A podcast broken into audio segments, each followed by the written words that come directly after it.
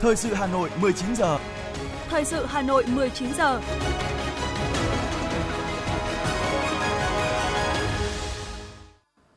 Thanh Hiền và Quang Huy xin được đồng hành cùng quý thính giả trong 45 phút của chương trình thời sự trực tiếp tối nay, thứ ba ngày 2 tháng 8 năm 2022. Chương trình có những nội dung chính sau đây. Chủ tịch nước Nguyễn Xuân Phúc ra quyết định về việc truy tặng huân chương chiến công hạng nhất cho ba cán bộ chiến sĩ cảnh sát phòng cháy chữa cháy đã hy sinh khi làm nhiệm vụ ở phường Quan Hoa, quận Cầu Giấy. Lãnh đạo thành phố Hà Nội thăm động viên gia đình cán bộ chiến sĩ hy sinh trong vụ cháy. Tập thể Ủy ban nhân dân thành phố Hà Nội họp bàn kế hoạch triển khai dự án đầu tư đường vành đai 4. Đại sứ quán Séc thông báo dừng công nhận mẫu hộ chiếu mới của Việt Nam. Phần tin thế giới có những thông tin Tổng thư ký Liên Hợp Quốc cảnh báo về mối nguy hiểm hạt nhân chưa từng có. Bitcoin đã tăng hơn 17% trong tháng 7. Sau đây là nội dung chi tiết sẽ có trong chương trình. Thưa quý vị và các bạn, ngày hôm nay, Chủ tịch nước Nguyễn Xuân Phúc đã ký quyết định về việc truy tặng huân chương chiến công hạng nhất cho Thượng tá Đặng Anh Quân, đội trưởng đội cảnh sát phòng cháy chữa cháy và cứu nạn cứu hộ, Công an quận Cầu Giấy, Công an thành phố Hà Nội, Bộ Công an. Thượng úy Đỗ Đức Việt, cán bộ đội cảnh sát phòng cháy chữa cháy và cứu nạn cứu hộ Công an quận Cầu Giấy, Công an thành phố Hà Nội, Bộ Công an Hạ sĩ Nguyễn Đình Phúc, chiến sĩ đội cảnh sát phòng cháy chữa cháy và cứu nạn cứu hộ Công an quận Cầu Giấy, Công an thành phố Hà Nội, Bộ Công an đã lập chiến công đặc biệt xuất sắc trong chiến đấu và phục vụ chiến đấu, góp phần vào sự nghiệp xây dựng chủ nghĩa xã hội và bảo vệ Tổ quốc. Quyết định này có hiệu lực thi hành từ ngày ký. Trước đó như đã thông tin, vào 13 giờ 06 phút ngày hôm qua, nhận được tin báo cháy tại địa chỉ số 231 Quan hòa phường Quan Hoa, quận Cầu Giấy, Trung tâm Thông tin Chỉ huy Công an thành phố đã điều động một xe chỉ huy, hai xe chữa cháy thuộc Công an quận Cầu Giấy đến hiện trường. Nhận định tình hình đám cháy phức tạp, trung tâm đã điều động thêm lực lượng và phương tiện chi viện. Ngay sau khi đến hiện trường đám cháy, lực lượng cảnh sát phòng cháy chữa cháy và cứu nạn cứu hộ đã thành lập ban chỉ huy chữa cháy và cứu nạn cứu hộ, cử cán bộ chiến sĩ tham gia tổ trinh sát toàn bộ hiện trường đám cháy. Tổ trinh sát đám cháy gồm 3 đồng chí đã triển khai trinh sát, tổ chức chữa cháy, hướng dẫn 8 người bị nạn thoát ra ngoài an toàn. Khi ba đồng chí nói trên lên tới tầng 4 thì các vật liệu làm trần giả, vật liệu trang trí bên trong nhà sập xuống cầu thang bộ và làm ba cán bộ chiến sĩ hy sinh. Cũng hôm nay, Đại tướng Tô Lâm, Ủy viên Bộ Chính trị, Bộ trưởng Bộ Công an đã ký quyết định truy tặng thăng cấp bậc hàm đối với ba cán bộ chiến sĩ công an thành phố Hà Nội đã dũng cảm hy sinh khi đang làm nhiệm vụ. Theo đó, Bộ trưởng Bộ Công an quyết định truy thăng cấp bậc hàm từ trung tá lên thượng tá đối với đồng chí Đặng Anh Quân, đội trưởng,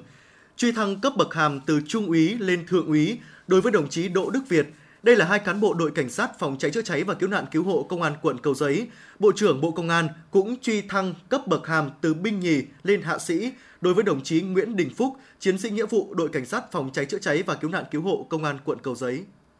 Chiều nay, Ủy viên Bộ Chính trị, Bộ trưởng Bộ Công an Tô Lâm đã đến thăm động viên gia đình ba cán bộ chiến sĩ đội phòng cháy chữa cháy và cứu nạn cứu hộ, Công an quận Cầu Giấy đã hy sinh khi tham gia chữa cháy tại quán karaoke bờ sông Quan Hoa, phường Quan Hoa, quận Cầu Giấy. Cùng tham gia đoàn có đồng chí Trần Sĩ Thanh, Ủy viên Trung Đảng, Chủ tịch Ủy ban nhân dân thành phố. Thắp nén hương thơm bày tỏ sự tiếc thương đối với ba cán bộ, chiến sĩ đội phòng cháy chữa cháy và cứu nạn cứu hộ, Công an quận Cầu Giấy đã hy sinh khi làm nhiệm vụ. Bộ trưởng Bộ Công an và Chủ tịch Ủy ban nhân dân thành phố đã gửi lời chia buồn sâu sắc đến các gia đình và mong muốn gia đình sớm vượt qua mất mát để ổn định cuộc sống. Các đồng chí đã bày tỏ xúc động trước tinh thần quả cảm, không sợ nguy hiểm đối với bản thân khi làm nhiệm vụ. Đây thực sự là những hành động dũng cảm, nghĩ hiệp, cao cả được nhân dân cảm phục trân trọng.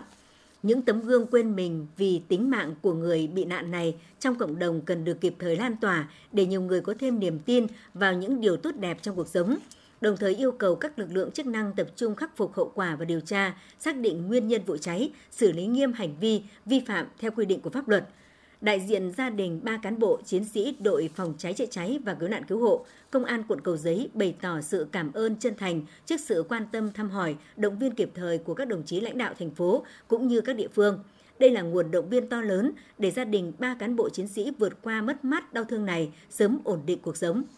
Sáng nay, đồng chí Đinh Tiến Dũng, Ủy viên Bộ Chính trị, Bí thư Thành ủy, trưởng đoàn đại biểu Quốc hội thành phố Hà Nội dẫn đầu đoàn lãnh đạo thành phố đến thăm, động viên gia đình ba cán bộ chiến sĩ đội phòng cháy chữa cháy và cứu nạn cứu hộ, công an quận Cầu Giấy đã hy sinh khi tham gia chữa cháy tại quán karaoke ở số 231, phường Quan Hoa, quận Cầu Giấy. Cùng tham gia đoàn có Phó Bí thư Thường trực Thành ủy Nguyễn Thị Tuyến, Chủ tịch Ủy ban Mặt trận Tổ quốc Nguyễn Lan Hương, bày tỏ sự tiếc thương đối với ba cán bộ chiến sĩ công an quận Cầu Giấy đã hy sinh khi làm nhiệm vụ. Bí thư Thành ủy Đinh Tiến Dũng gửi lời chia buồn sâu sắc nhất đến các gia đình, đồng thời trao số tiền hỗ trợ 30 triệu đồng của Ủy ban Mặt trận Tổ quốc Việt Nam thành phố với mong muốn các gia đình sớm vượt qua mất mát để ổn định cuộc sống. Các đồng chí lãnh đạo thành phố cũng bày tỏ xúc động, cảm phục trước tinh thần quả cảm, không sợ hiểm nguy của các chiến sĩ cảnh sát phòng cháy chữa cháy khi làm nhiệm vụ cứu hộ cứu nạn, bảo vệ an toàn tính mạng và tài sản của nhân dân. Đặc biệt, tổ trinh sát đám cháy gồm 3 đồng chí, Trung tá Đặng Anh Quân, Trung úy Đỗ Đức Việt và binh nhì Nguyễn Đình Phúc đã triển khai trinh sát, tổ chức chữa cháy,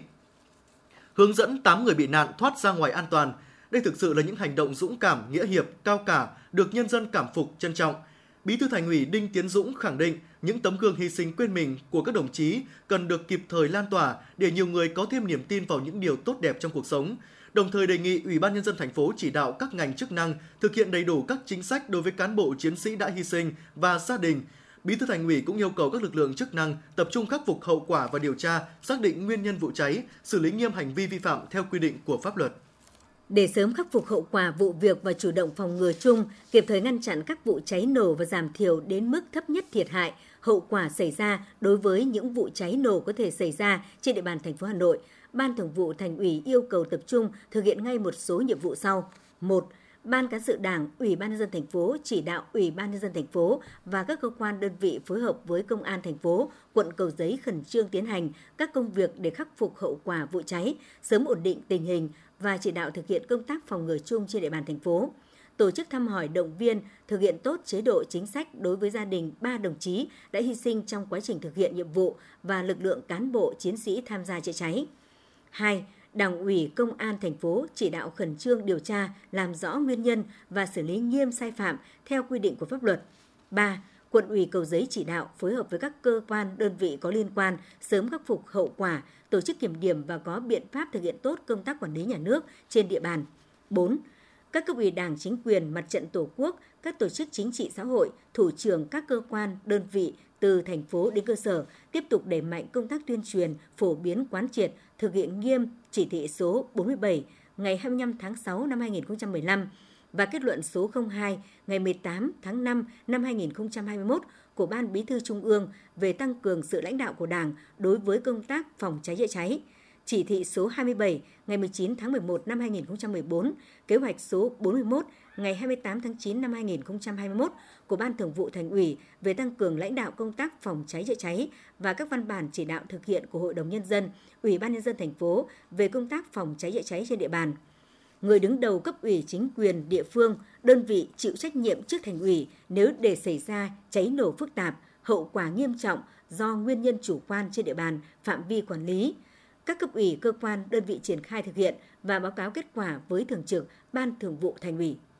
Thưa quý vị và các bạn, ngày hôm nay, Chủ tịch Ủy ban nhân dân thành phố Hà Nội Trần Sĩ Thanh đã ký quyết định về việc truy tặng bằng khen thành tích đột xuất trong công tác chữa cháy và cứu nạn cứu hộ. Quyết định nêu rõ, truy tặng bằng khen cho ba cá nhân đã có thành tích đặc biệt xuất sắc đột xuất trong công tác chữa cháy và cứu nạn cứu hộ trên địa bàn phường Quan Hoa, quận Cầu Giấy. Đó là các đồng chí Thượng tá Đặng Anh Quân, đội trưởng đội cảnh sát phòng cháy chữa cháy và cứu nạn cứu hộ công an quận Cầu Giấy, Thượng úy Đỗ Đức Việt, đội cảnh sát phòng cháy chữa cháy và cứu nạn cứu hộ công an quận Cầu Giấy, hạ sĩ Nguyễn Đình Phúc, chiến sĩ nghĩa vụ đội cảnh sát phòng cháy chữa cháy và cứu nạn cứu hộ công an quận Cầu Giấy. Mức tiền thưởng cho mỗi cá nhân là 20 triệu đồng theo quy định tại mục 8 biểu số 1 phụ lục 4 ban hành kèm theo nghị quyết số 03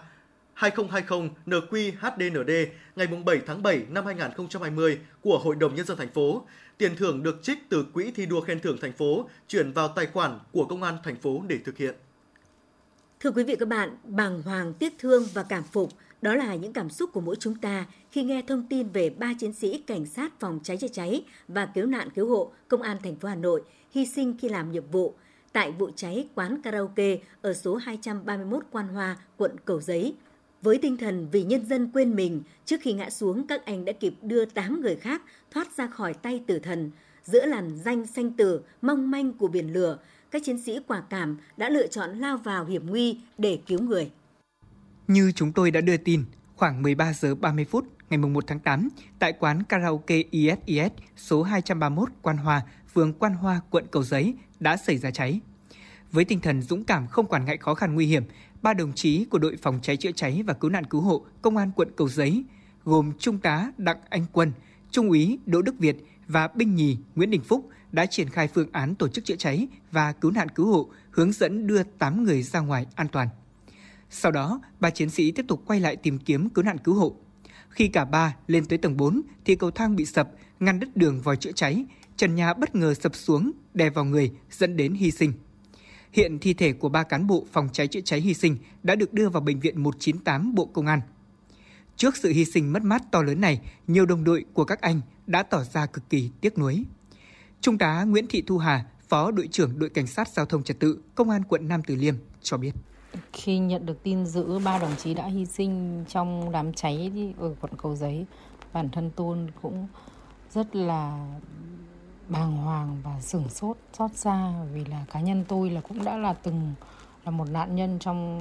vụ cháy nhà thì tôi hiểu là trong mỗi vụ cháy thì sinh mạng sự sống của con người được tính bằng uh, giây bằng bằng bằng phút chứ không thể là bằng giờ. Bởi vì một với một cái cột khói rất là lớn một đám cháy lớn như thế thì thì cái um, nguy cơ ảnh hưởng đến tính mạng là rất là lớn. Thế và ba đồng chí cảnh sát phòng cháy chữa cháy đã đã quên mình hy sinh trong khi làm nhiệm vụ. Đây là một mất mát lớn của lực lượng cảnh sát nhân dân nói chung và lực lượng phòng cháy chữa cháy nói riêng. Và cá nhân tôi thì thấy rất là đau xót và xin được chia sẻ mất mát này với gia đình các đồng chí và mong các đồng chí an giấc ngàn thu. Trên trận tuyến đấu tranh với giặc lửa, máu và mồ hôi của bao chiến sĩ công an đã đổ và vừa qua ba chiến sĩ đã mãi mãi ra đi để giành lấy tính mạng cho nhân dân, cho đồng bào mình. Thượng úy Phạm Việt Trung, cán bộ tiểu đoàn đặc nhiệm số 1, Bộ Tư lệnh Cảnh sát cơ động cho hay. Tôi rất là tự hào trong hàng ngũ của những người đảm bảo bình yên cuộc sống và an ninh trật tự xã hội. Tôi làm rất là quyết tâm và sẽ làm hết sức có thể để đảm bảo an ninh cho trật tự cho xã hội. Ông Nguyễn Văn Minh, phường Quan Hoa, quận Cầu Giấy chia sẻ, thật sự là đau xót, nghề này bất cứ lúc nào cũng có thể nghe tiếng còi báo động, bất cứ lúc nào cũng có thể lao vào vòng hiểm nguy. Một trong những nghề phải gọi là cao quý và đáng được thán phục nhất. Ông Minh bày tỏ. Các đồng chí cảnh sát phòng cháy chữa cháy đang làm nhiệm vụ mà hy sinh thì đấy nó là một cái tổn thất rất lớn cho ngành và chúng tôi là những người dân ở đây nghe tin tôi phải buông mát thật sự là xúc động xúc động thật sự. Không chỉ những đồng nghiệp đồng đội người thân quen nhiều người dân trên cả nước đã bày tỏ sự đau lòng trước sự hy sinh anh dũng của ba chiến sĩ công an phòng cháy chữa cháy. Chiến tranh đã qua đi cuộc chiến không tiếng súng hàng ngày vẫn âm thầm diễn ra. Những hy sinh thầm lặng cho quê hương đất nước yên bình mất mát không gì bù đắp được.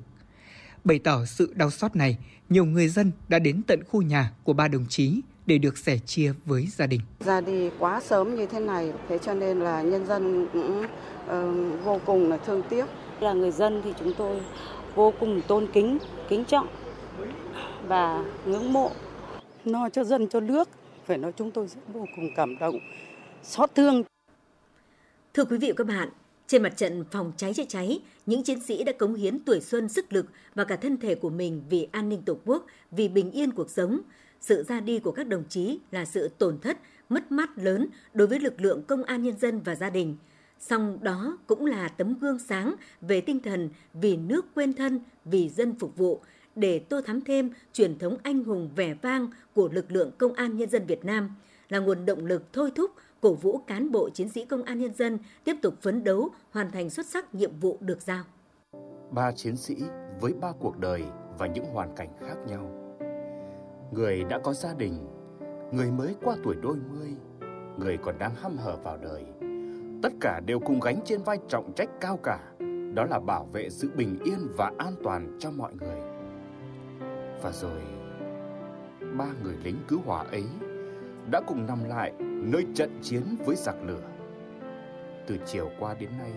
người thân và xóm giềng đã đến chia sẻ, động viên người thân các anh. Những sự nghẹn ngào, những giọt nước mắt cứ thế rơi, nhưng các thành viên trong gia đình dù đau xót, song cũng rất đỗi tự hào vì các anh hy sinh khi làm nhiệm vụ cứu người thiêng liêng cao cả. Ông Nhâm Trần Bằng, người nhà Trung tá Đặng Anh Quân bày tỏ. Ai cũng thế thôi. Khi mà nhận một cái tin đột ngột như thế thì tất cả đều sững sờ. Nhưng mà tôi thì vẫn nói với cháu tôi là công tác này ấy, là chiến đấu. Hy sinh bất kỳ lúc nào không ai biết. Cũng giống như tôi trước đây đi bộ đội và chiến trường thì mình sống chết là chuyện bình thường thôi. Mình xác định công việc của mình là giúp cho dân. Cho nên là mình phải làm cho tốt công tác. Còn tất nhiên gia đình tôi hiện tại là rất là sững sờ và vô cùng đau xót. Trung úy Đỗ Đức Việt, một thanh niên trẻ yêu nghề và luôn mong ước được làm người lính phòng cháy chữa cháy từ nhỏ. Dù ủng hộ con theo đuổi ước mơ, song gia đình Việt có lẽ chẳng bao giờ dám hình dung rằng con sẽ ra đi khi đang ở độ tuổi đẹp nhất cuộc đời. Bà Đỗ Thị Bằng, bà ngoại Trung úy Đỗ Đức Việt nói ngắt quãng trong nước mắt với những ký ức về người cháu. Tôi nói thật với cô là tôi không thể nén nổi, tôi khóc kêu. Lúc mà nói thật hồn vía nó không còn gì nữa. Nghĩ đến khổ quá. Tôi mới đầu còn không tin cơ, tại vì nó không gọi điện về cho nhà mà biết cả đêm cũng ngủ được đâu. Thì đấy là bảo rằng là mới giờ tháng trước, giờ tháng trước là bố mẹ nó mới nói là cho tôi đi Đà Nẵng để chơi ở Đà Nẵng để thế xong nó cứ bá vai bá cổ tôi nó bóp rồi nó bảo cứu sống để cho con lấy vợ. Nó bảo là ừ, sang năm thì con lại cho mẹ bà khỏe để con cho bà đi lại đi nữa. Những dự định còn dang dở lời hứa với bà ngoại còn chưa kịp thực hiện. Trung úy Đỗ Đức Việt ra đi khi mới 24 tuổi.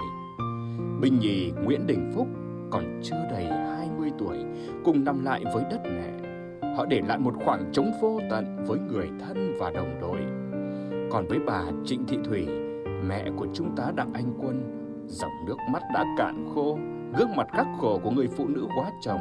nay lại phải lìa xa con, khiến chúng tôi không dám khơi thêm nỗi đau trong tim bà. Bữa cơm chiều nay người thân mãi ngóng chờ, đồng đội bàng hoàng nhớ chỗ ngồi còn hơi ấm.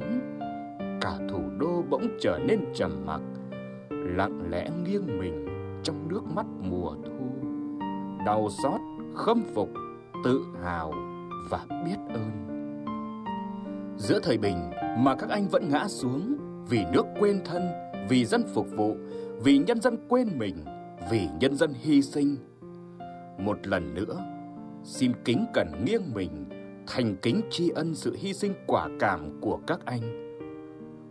Có thể nói, mỗi lần đối mặt với khói lửa để cứu người, cứu tài sản, là một lần các chiến sĩ cảnh sát phòng cháy chữa cháy và cứu nạn cứu hộ phải trải qua ranh giới của sự sống và cái chết. Nhưng đã là nhiệm vụ thì các chiến sĩ sẵn sàng xông pha, thậm chí phải đánh đổi cả tính mạng của mình để lao vào biển lửa cứu người. Thượng tá Trần Kim Khánh, Phó Giám đốc Trung tâm Nghiên cứu ứng dụng khoa học kỹ thuật phòng cháy chữa cháy, Trường Đại học Phòng cháy chữa cháy cho rằng sự ra đi của các chiến sĩ trong cuộc chiến với giặc lửa là nỗi mất mát lớn lao không gì có thể bù đắp. Song đó cũng là động lực để các đồng đội phải cố gắng hơn nữa để xứng đáng với những đồng chí đã hy sinh. Mặc dù là biết được là các cái hiểm nguy và tai nạn thì luôn là thường trực và rình rập nhưng mà càng tăng thêm sức mạnh và lòng quyết tâm cho những người ở lại để chúng tôi có thể được là hoàn thành xuất sắc cái nhiệm vụ à, bảo vệ tính mạng sức khỏe của nhân dân cũng như được là tài sản của xã hội và luôn luôn xứng đáng với cái niềm tin và mong đợi của nhân dân. Sự hy sinh của các đồng chí là cái mà khích lệ thêm tinh thần để chúng tôi quyết tâm à, hoàn thành cái nhiệm vụ mà chiến đấu với giặc lửa và chiến đấu với tai nạn. Mệt là ướt sũng mồ hôi, nước mắt và nước chữa cháy của người lính cứu hỏa đã hòa vào nhau dù nghe tin đồng đội đã hy sinh, song các anh vẫn cố nén đau thương, nuốt những giọt nước mắt vào trong để tiếp tục chiến đấu trong suốt nhiều giờ đồng hồ. Nghề của các anh là thế, đối mặt với tử thần ở cái nơi người khác tìm cách lao ra thì các anh lại chạy vào. Với mỗi người chiến sĩ, điều lo lắng nhất chỉ là không cứu được người dân trong đám cháy. Hôm nay, đoàn xe phòng cháy chữa cháy và cứu nạn cứu hộ công an thành phố Hà Nội lại hú còi trên đường phố đến điểm cháy mà người dân vừa báo.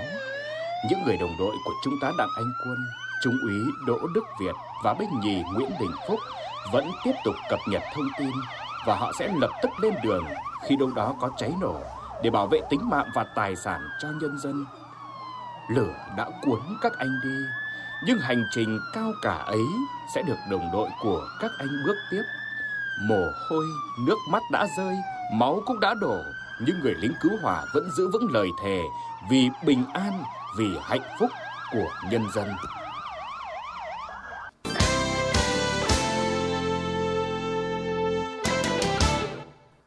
Mời quý vị và các bạn nghe tiếp phần tin. Thưa quý vị và các bạn, chiều nay, Ủy viên Trung ương Đảng, Phó Bí thư Thành ủy, Chủ tịch Ủy ban nhân dân thành phố Hà Nội Trần Sĩ Thanh đã chủ trì phiên họp thường kỳ tháng 8 năm 2022 để xem xét một số nội dung theo chương trình công tác của Ủy ban nhân dân thành phố. Cùng dự có các đồng chí Phó Chủ tịch Ủy ban nhân dân thành phố. Tại phiên họp, sau khi nghe báo cáo và thảo luận, các thành viên Ủy ban nhân dân thành phố đã cơ bản nhất trí biểu quyết thông qua 4 nội dung quan trọng, gồm ban hành kế hoạch thực hiện chương trình sức khỏe học đường trên địa bàn thành phố giai đoạn 2022-2025, xây dựng kế hoạch triển khai dự án đầu tư đường vành đai 4 vùng thủ đô, quy định một số nội dung về dự án đầu tư kinh doanh có sử dụng đất, đồn đốc thúc đẩy giải ngân vốn đầu tư công thành phố. Đối với đầu tư đường vành đai 4 vùng thủ đô, Chủ tịch Ủy ban nhân dân thành phố nhấn mạnh đây là một trong những dự án quan trọng nên 7 quận huyện có dự án đi qua phải triển khai thực hiện dự án với tinh thần vào cuộc quyết liệt, khẩn trương, đúng theo tinh thần chỉ đạo của đồng chí Bí thư Thành ủy. Cấp ủy chính quyền huyện phải xác định rõ đây là nhiệm vụ chính trị để triển khai thực hiện sớm. Các địa phương phải khẩn trương giả soát, xác định rõ khó khăn thuận lợi của từng khu vực giải phóng mặt bằng để chủ động triển khai các giải pháp, tích cực tuyên truyền vận động để nhân dân chia sẻ đồng thuận. Về một số nội dung quản lý dự án đầu tư kinh doanh có sử dụng đất, Chủ tịch Ủy ban nhân dân thành phố yêu cầu các sở liên quan bổ sung thêm các quy định cụ thể trong việc triển khai dự án. Sáng nay, Ban chỉ đạo chương trình số 03 của Thành ủy Hà Nội khóa 17 về chỉnh trang đô thị, phát triển đô thị và kinh tế đô thị thành phố Hà Nội giai đoạn 2021-2025 tổ chức hội nghị giao ban sơ kết công tác 6 tháng đầu năm, triển khai nhiệm vụ trọng tâm 6 tháng cuối năm 2022. Phó Bí thư Thành ủy, Chủ tịch Hội đồng nhân dân thành phố Nguyễn Ngọc Tuấn dự hội nghị. Kết luận hội nghị, Phó Bí thư Thành ủy, Chủ tịch Hội đồng nhân dân thành phố Nguyễn Ngọc Tuấn, trưởng ban chỉ đạo ghi nhận sự vào cuộc tích cực của các sở, ngành, quận, huyện, thị xã thời gian qua đã đẩy nhanh triển khai thực hiện các chỉ tiêu nhiệm vụ của chương trình số 03 đồng thời đề nghị thành viên ban chỉ đạo nêu cao tinh thần trách nhiệm, lãnh đạo, chỉ đạo, kiểm tra, tạo chuyển biến mạnh mẽ, lan tỏa các hoạt động từ thành phố tới cơ sở. Sáng nay, Trung tâm xúc tiến đầu tư thương mại du lịch Hà Nội tổ chức sơ kết hoạt động 6 tháng đầu năm, triển khai nhiệm vụ 6 tháng cuối năm 2022. Phó Chủ tịch Ủy ban nhân dân thành phố Hà Nội Nguyễn Mạnh Quyền dự và chỉ đạo hội nghị. Phát biểu tại hội nghị, Phó Chủ tịch Ủy ban nhân dân thành phố Hà Nội Nguyễn Mạnh Quyền đề nghị Trung tâm xúc tiến đầu tư thương mại du lịch Hà Nội tiếp tục tham mưu cho thành phố tháo gỡ khó khăn, thúc đẩy sự phục hồi tăng trưởng của các doanh nghiệp, chủ động ra soát lại các hoạt động trong những tháng cuối năm 2022 và năm 2023, xây dựng kế hoạch, tổ chức triển khai có chiều sâu, góp phần thúc đẩy sự phục hồi của các doanh nghiệp trong lĩnh vực thương mại, du lịch, nông nghiệp, yêu cầu trung tâm làm đơn vị đầu mối thực hiện các hoạt động xúc tiến đầu tư trong nước quốc tế, các hoạt động đưa doanh nghiệp thành phố tham gia các hội trợ quốc tế. Sáng nay, đoàn đại biểu Quốc hội thành phố Hà Nội tổ chức khảo sát việc thực hiện chính sách pháp luật về dân chủ ở cơ sở giai đoạn 2016-2021 tại phường Cổ Nhuế 2, quận Bắc Từ Liêm. Phó trưởng đoàn chuyên trách đoàn đại biểu Quốc hội thành phố Hà Nội Phạm Thị Thanh Mai chủ trì buổi khảo sát. Thay mặt đoàn khảo sát, Phó trưởng đoàn chuyên trách đoàn đại biểu Quốc hội thành phố Phạm Thị Thanh Mai đánh giá việc thực hiện chính sách pháp luật về dân chủ ở cơ sở tại phường Cổ Nhuế 2 đã có nhiều kết quả tích cực. Đồng chí Phạm Thị Thanh Mai cũng nhận định các ý kiến kiến nghị của cử tri đã giúp đoàn khảo sát đánh giá khách quan công tác triển khai thực hiện các quy định, chính sách pháp luật liên quan đến việc thực hiện dân chủ ở cơ sở đoàn đại biểu Quốc hội thành phố sẽ tiếp thu, tổng hợp đầy đủ các ý kiến để các đại biểu Quốc hội nghiên cứu, tham gia thảo luận, đóng góp ý kiến vào dự thảo luật thực hiện dân chủ ở cơ sở tại kỳ họp thứ tư Quốc hội khóa 15 sắp tới.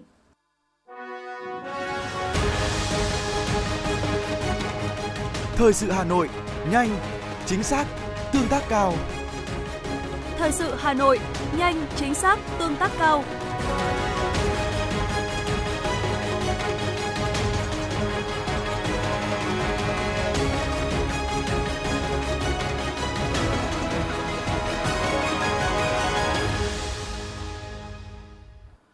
Thưa quý vị và các bạn, sáng nay, tại hội nghị trực tuyến tiến độ tiêm chủng vaccine COVID-19 và tăng cường công tác phòng chống dịch bệnh diễn ra tại Bộ Y tế và 63 tỉnh thành phố, quyền Bộ trưởng Bộ Y tế Đào Hồng Lan cho biết, tình hình dịch bệnh truyền nhiễm vẫn đang là diễn biến phức tạp, khó lường, nguy cơ dịch chồng dịch là hiện hữu. Trong khi tốc độ tiêm ở một số địa phương chưa đạt tiến độ theo yêu cầu, thậm chí có tình trạng né tránh tiêm vaccine ở một bộ phận người dân. Đề cập đến tốc độ tiêm vaccine phòng COVID-19, quyền Bộ trưởng Bộ Y tế Đào Hồng Lan cho rằng tốc độ tiêm ở một số địa phương hiện nay vẫn chưa đạt tiến độ theo yêu cầu, nhất là tiêm mũi 3, mũi 4 cho người trên 18 tuổi và tiêm cho trẻ em từ 5 đến dưới 12 tuổi. Thậm chí có tình trạng né tránh tiêm vaccine ở một bộ phận người dân. Thêm vào đó, công tác truyền thông, vận động, khuyến khích người dân tham gia công tác phòng chống dịch, nhất là công tác tiêm chủng vaccine chưa đạt hiệu quả, nguồn lực cho công tác phòng chống dịch chưa được đảm bảo, tình trạng thiếu thuốc, vật tư y tế ở nhiều nơi gây ảnh hưởng đến công tác phòng chống dịch. Nhằm giảm thiểu rủi ro và tác động tiêu cực của COVID-19 đối với phụ nữ và trẻ em gái, Cơ quan Liên Hợp Quốc về Bình đẳng giới và trao quyền cho phụ nữ tại Việt Nam đã phối hợp cùng Đại sứ quán Nhật Bản khởi động dự án phòng ngừa và ứng phó với COVID-19 có trách nhiệm giới giai đoạn 2022-2023. Dự án phòng ngừa và ứng phó với COVID-19 có trách nhiệm giới giai đoạn 2022-2023 được đề xuất nhằm hỗ trợ cho khoảng 5.000 phụ nữ và trẻ em gái ở 9 tỉnh thành của Việt Nam. Đối tượng của dự án là phụ nữ có nguy cơ cao bị bạo lực, phụ nữ khuyết tật, lao động nhập cư, người dân tộc thiểu số, người bị mất hoặc giảm thu nhập do ảnh hưởng của COVID-19 và sống ở các khu vực bị thiên tai. Ngoài các gói vật dụng phòng ngừa COVID-19 gồm các bộ kit xét nghiệm, khẩu trang y tế và dung dịch sát khuẩn, phụ nữ hưởng lợi từ dự án còn được truyền thông, trang bị các kỹ năng sống để phòng ngừa và ứng phó với dịch bệnh COVID-19, thiên tai, bạo lực giới và cách thức tìm kiếm các dịch vụ hỗ trợ sẵn có khi cần thiết. Cùng với đó, ngôi nhà bình yên thuộc Hội Liên hiệp Phụ nữ Việt Nam tiếp tục là nhà tạm lánh cho các phụ nữ là nạn nhân của bạo lực giới và hỗ trợ khám chữa bệnh liên quan tới COVID-19. Dự án đang lên kế hoạch triển khai tại 4 quốc gia khu vực sông Mekong, bao gồm Việt Nam, Thái Lan, Lào và Campuchia. Theo báo cáo của Cục Y tế Dự phòng Bộ Y tế, trong 7 tháng đầu năm 2022, số ca mắc sốt xuất huyết tăng 3,2 lần và đã ghi nhận 45 ca tử vong tại 15 tỉnh thành phố. Các tỉnh thành phố ghi nhận số ca mắc hàng tuần và tích lũy tăng cao là thành phố Hồ Chí Minh, Bình Dương, Đồng Nai, Tây Ninh, Bà Rịa Vũng Tàu, Đà Nẵng, Quảng Nam, An Giang, Long An, Đồng Tháp. Số mắc tập trung chủ yếu tại các tỉnh miền Nam và một số tỉnh miền Trung, Tây Nguyên. Để chủ động kịp thời cung ứng dịch truyền Dextran 40 phục vụ điều trị bệnh sốt xuất huyết, Bộ Y tế đã có văn bản đề nghị Sở Y tế các tỉnh, thành phố thực hiện chỉ đạo các cơ sở khám chữa bệnh trên địa bàn khẩn trương chủ động xây dựng kế hoạch và tổ chức mua sắm theo quy định để đảm bảo kịp thời cung ứng được dịch truyền Dextran cho nhu cầu điều trị. Bộ Y tế yêu cầu đơn vị cung ứng thuốc khẩn trương liên hệ với các cơ sở sản xuất để có được nguồn Dextran cung ứng sớm nhất cho thị trường Việt Nam. Ngày hôm nay tại Hà Nội, Bộ Y tế tổ chức hội thảo lấy ý kiến đóng góp triển khai các hoạt động chuẩn bị hồ sơ đề nghị UNESCO vinh danh Hải thượng Lãn Ông Lê Hữu Trác, ông tổ của ngành y học cổ truyền Việt Nam. Tại hội thảo, các chuyên gia đầu ngành, các nhà khoa học, các viện nghiên cứu đã có các bài tham luận, đóng góp ý kiến, công bố rộng rãi các nghiên cứu, phát hiện mới các vấn đề liên quan đến thân thế, sự nghiệp của Hải thượng Lãn Ông Lê Hữu Trác như đính chính và khẳng định lại năm sinh, năm mất, cuộc đời, sự nghiệp, các mối quan hệ xã hội, lịch sử của đại danh y đồng thời xác định tầm ảnh hưởng của Hải thượng Lãn Ông Lê Hữu Trác đối với nền y học, văn hóa, giáo dục, lịch sử của ông ở trong nước, trong khu vực và trên thế giới. Qua đó quảng bá rộng rãi về thân thế sự nghiệp và những đóng góp cống hiến, giá trị tư tưởng, di sản do Hải thượng Lãn Ông Lê Hữu Trác để lại. Thưa quý vị và các bạn, Hà Nội luôn xác định công tác dân số kế hoạch hóa gia đình là một bộ phận đóng vai trò quan trọng trong kế hoạch phát triển kinh tế xã hội ở các cấp và phải trở thành một nội dung trọng tâm trong chương trình hoạt động của chính quyền và các ngành đoàn thể. Ngành y tế Hà Nội đã và đang phối hợp với các sở ngành liên quan tham mưu với thành phố ban hành chính sách dân số thủ đô trong thời kỳ mới, cũng như khen thưởng những tập thể cá nhân chấp hành tốt chính sách dân số, đồng thời xử lý nghiêm các hành vi lựa chọn giới tính thai nhi, không để mất cân bằng giới tính khi sinh. Mỗi năm, Hà Nội có hơn 100.000 trẻ được sinh ra, cùng với làn sóng di cư về Hà Nội dẫn đến quy mô dân số của thành phố tăng thêm tương đương với dân số một huyện, trung bình khoảng 200.000 người. Nhờ có sự chỉ đạo sát sao của Thành ủy, Hội đồng Nhân dân, Ủy ban Nhân dân thành phố và sự nỗ lực của đội ngũ cán bộ trực tiếp làm dân số các cấp, quyết tâm của ngành y tế thủ đô, chỉ tiêu sinh giảm dần theo từng năm, Hà Nội hiện có hơn 11.000 cộng tác viên dân số cụm dân cư. Đây là mạng lưới chân rết quan trọng trong công tác tuyên truyền kế hoạch hóa gia đình tại cơ sở. Bà Nguyễn Thị Sâm, người dân và bà Trương Thị Phương Nhu, cộng tác viên dân số phường Ngọc Hà, quận Ba Đình cho biết. Khuyên các cháu là tôi cũng chỉ dừng lại hai con để mình ổn định cái cái cái kế hoạch hóa dân số của nhà nước mình đề ra. Thế thì không thì cả thế vợ chồng nó cũng vui vẻ thôi. Nào con sợ bà đấy chứ còn con, bọn bà mà nói thế rồi thì bọn con sướng quá. Cái chuyện mà tuyên truyền không có nghĩa là ờ, là cứ phải đến nhà người ta nói. Nhiều khi chỉ gặp cháu ở đường thôi. Ờ, thì nói xong rồi hai đứa con của mày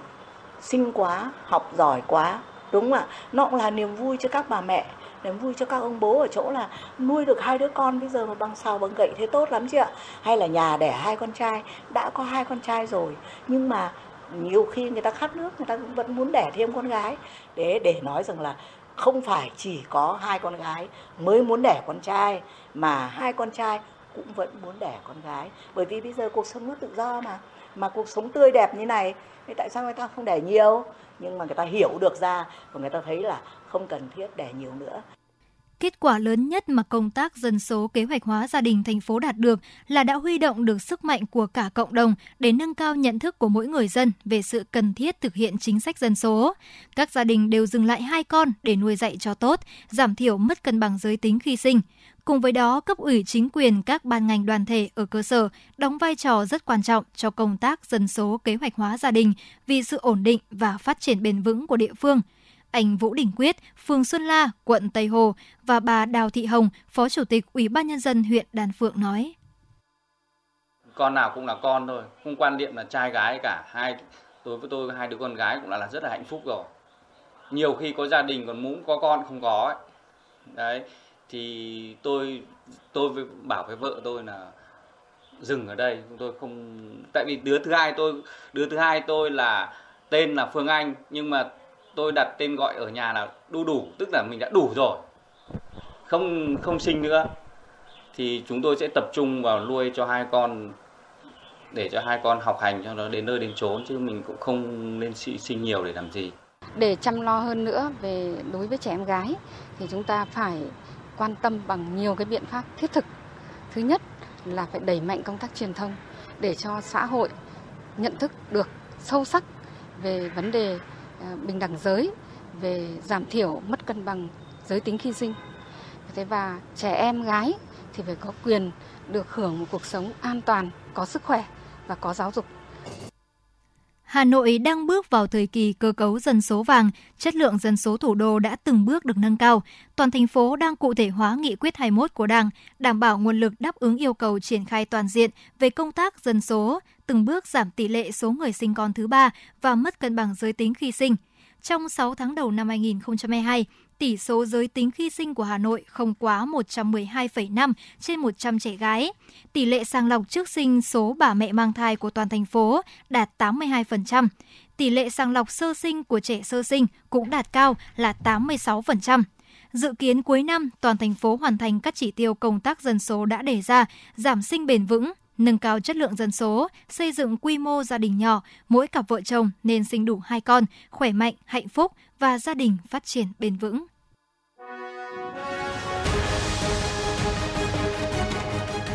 FM 90 cập nhật trên mọi cung đường. FM 90 cập nhật trên mọi cung đường.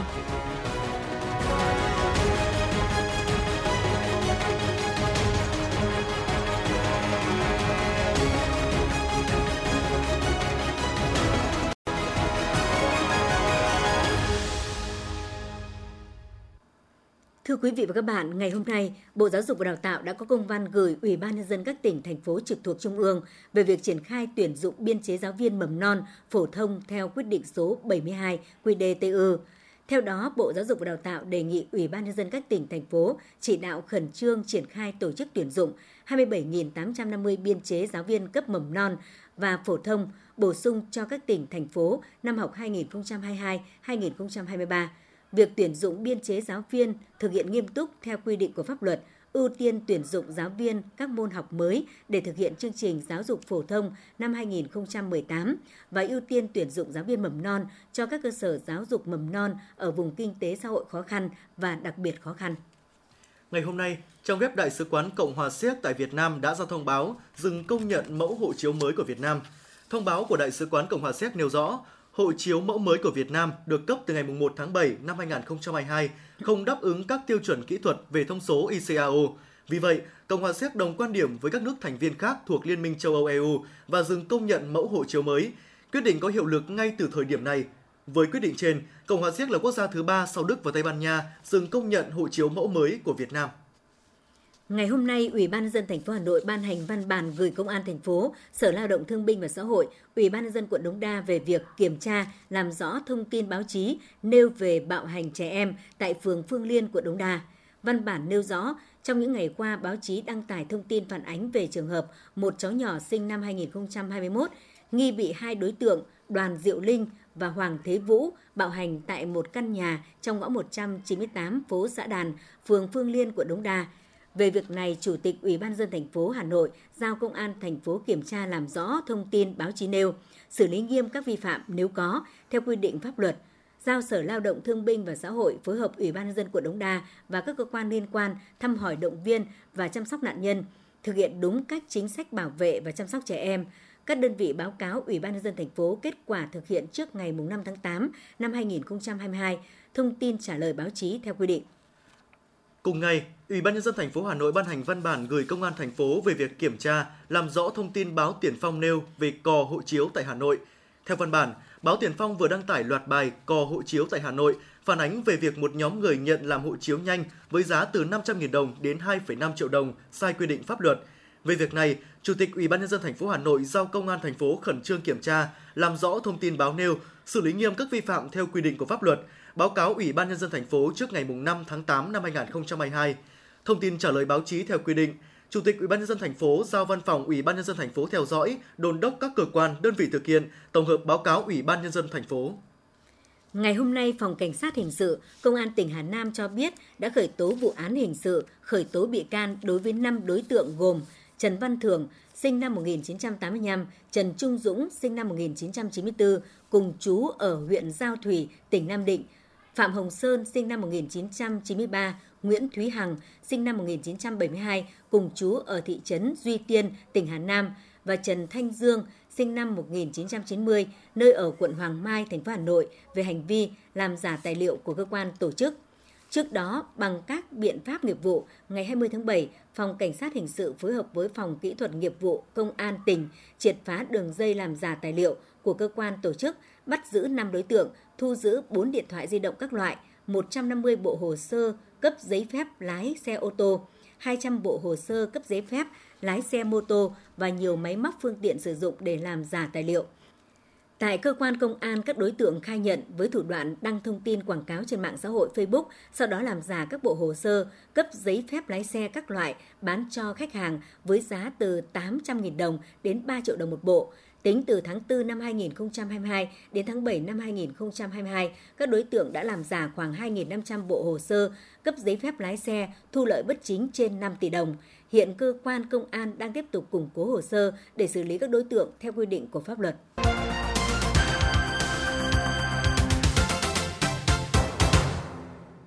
Thưa quý vị và các bạn, sau khi nhà máy điện rác tại khu liên hiệp xử lý chất thải Nam Sơn, huyện Sóc Sơn, nhà máy điện rác đầu tiên ở Hà Nội, đồng thời là nhà máy điện rác lớn nhất Việt Nam tính đến thời điểm hiện nay, chính thức vận hành vào giai đoạn 1 và hòa lưới điện quốc gia với tổng công suất xử lý 5.000 tấn rác một ngày, dự kiến 60 đến 70% lượng rác của thủ đô sẽ được giải quyết. Tuy nhiên, nhiều ý kiến cũng cho rằng để việc biến rác thành điện có hiệu quả, chúng ta cần phải thực hiện đồng bộ các giải pháp, trong đó cần thực hiện tốt phân loại rác thải tại nguồn việc nhà máy điện rác ở Nam Sơn đi vào vận hành và trước đó là nhà máy điện rác thứ hai ở Hà Nội được khởi công hồi cuối tháng 3 năm 2022 tại khu xử lý chất thải Xuân Sơn, thị xã Sơn Tây. Dư luận nhân dân nhận định đây là tin vui đối với chính quyền và người dân thủ đô. Sau khi hai nhà máy này đi vào hoạt động, vấn nạn ô nhiễm môi trường do trôn lấp rác cũng như tình trạng rác thải ùn ứ, chất đống trên đường phố gây ô nhiễm môi trường và không khí mỗi khi chuỗi thu gom, vận chuyển, xử lý rác bị đứt gãy chắc chắn sẽ giảm thiểu, thậm chí có thể giải quyết dứt điểm. Bà Nguyễn Thị Hồng Vân, công ty cổ phần năng lượng môi trường Thiên Ý cho biết. Chúng tôi đã hòa lưới thành công rực rỡ để vận hành giai đoạn 2 thì cái đó thì trong chúng tôi rất là mong trong cái thời gian tới sẽ tiếp tục nhận được cái sự quan tâm của các cơ quan ban ngành, các bộ ban ngành cũng như của thành phố Hà Nội để cho chúng tôi sớm đưa giai đoạn 2 và giai đoạn 3 của nhà máy đi vào vận hành. Không chỉ góp phần giải quyết vấn đề rác thải, việc biến rác thành tiền sẽ là cú hích khuyến khích các nhà đầu tư. Đó là một mũi tên trúng hai đích, giải quyết hiệu quả một vấn đề nóng của đời sống xã hội. Ông Mai Trọng Thái, Phó Giám đốc Sở Tài nguyên Môi trường Hà Nội cho biết. Với một lò đốt số 3 mà một giảm được 1 tấn, một nghìn tấn, nó cũng là rất là quý. Và tiến tới trong tháng 8 thì sẽ ờ, hoàn thành được cái ờ, tiếp được ờ, lò số 2 thì cũng giúp được nó lên con số là được 1.600 tấn thì như vậy nó giảm được ít nhất là 30% cho cái lượng rác tập trung trôn lấp hàng ngày trên khu vận khu liên hợp xử lý chất thải Nam Sơn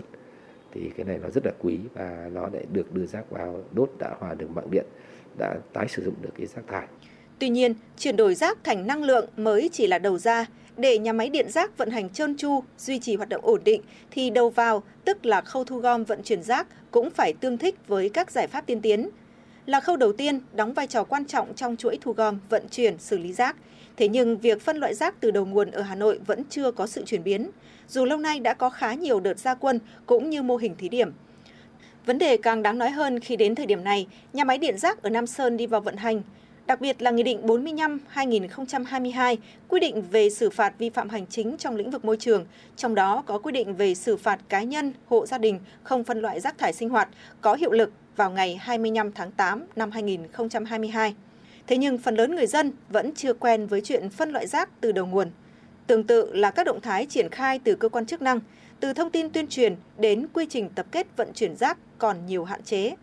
Bên cạnh đó vẫn còn nhiều vấn đề về nước thải và khí thải từ rác khi vận hành nhà máy cũng cần được các cơ quan chức năng đặc biệt quan tâm. Ông Đỗ Đức Thành, trưởng phòng kiểm soát Chi cục Bảo vệ môi trường Hà Nội cho biết. Công ty Thiên Ý là phải lắp đặt các cái trạm quan trắc môi trường tự động thì thông qua cái quá trình giám sát các cái số liệu quan trắc tự động truyền truyền à, tải về à, Sở Tài nguyên Môi trường thì chúng tôi sẽ tăng cường cái phần giám sát. Nhà máy điện rác là một công nghệ tiên tiến trong xử lý rác thải và là xu hướng của thế giới do những tiện ích mà nó mang lại. Tuy nhiên, để đạt hiệu quả tối ưu thì cần có nhiều giải pháp đồng bộ, cả đầu ra lẫn đầu vào, cả yếu tố kỹ thuật và yếu tố con người. Bởi thế, các cơ quan chức năng cần tăng cường tuyên truyền sâu rộng trong nhân dân nhằm nâng cao ý thức chấp hành quy định phân loại rác từ đầu nguồn, cùng với đó là xử lý nghiêm các vi phạm về môi trường. Có như vậy, Nghị định 45-2022 và Luật Bảo vệ môi trường 2020 mới đi vào cuộc sống, góp phần tích cực xây dựng thủ đô Hà Nội ngày càng xanh, sạch, đẹp, hiện đại, văn minh, phát triển bền vững, thực sự là một thành phố đáng sống và đáng đến.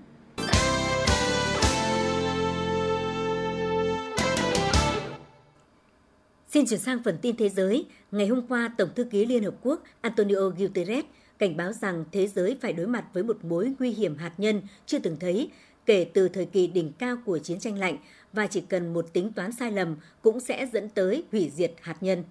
Phát biểu của ông Guterres được đưa ra tại hội nghị đánh giá Hiệp ước không phổ biến vũ khí hạt nhân lần thứ 10, một hiệp ước quốc tế có hiệu lực vào năm 1970 để ngăn chặn sự phổ biến vũ khí hạt nhân. Mỹ đã quyết định viện trợ bổ sung số vũ khí trị giá 550 triệu đô la Mỹ cho Ukraine, bao gồm tên lửa cho các bệ phóng của hệ thống pháo phản lực cơ động cao HIMARS mà nước này đã chuyển cho Kiev trước đó. Phần lớn trong gói 550 triệu đô la Mỹ, Mỹ vừa quyết định viện trợ cho thêm Ukraine là để bổ sung tên lửa cho các bệ phóng tên lửa HIMARS mà Kiev đã coi là kẻ thay đổi cuộc chơi trong cuộc xung đột với Nga.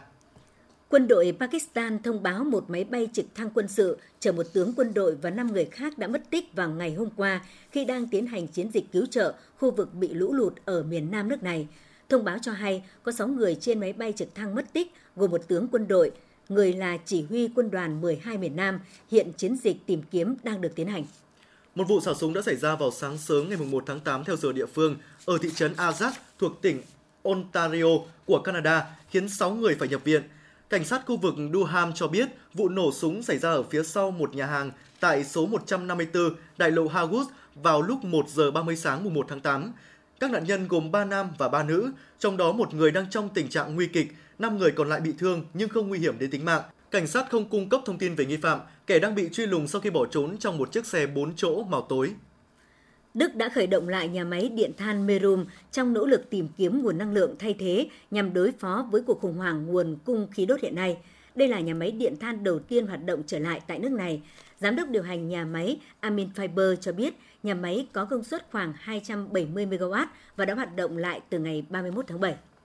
Ngày hôm nay, Ngân hàng Dự trữ Australia, Ngân hàng Trung ương ABA đã quyết định nâng lãi suất thêm 50 điểm cơ bản lên 1,85%. Mức tăng này đánh dấu lần đầu tiên kể từ khi đưa ra mức lạm phát mục tiêu từ 2 đến 3% vào năm 1990. ABA đã tăng lãi suất 4 tháng liên tiếp và đây cũng là giai đoạn ABA có tốc độ thắt chặt chính sách tiền tệ nhanh nhất trong gần 30 năm qua.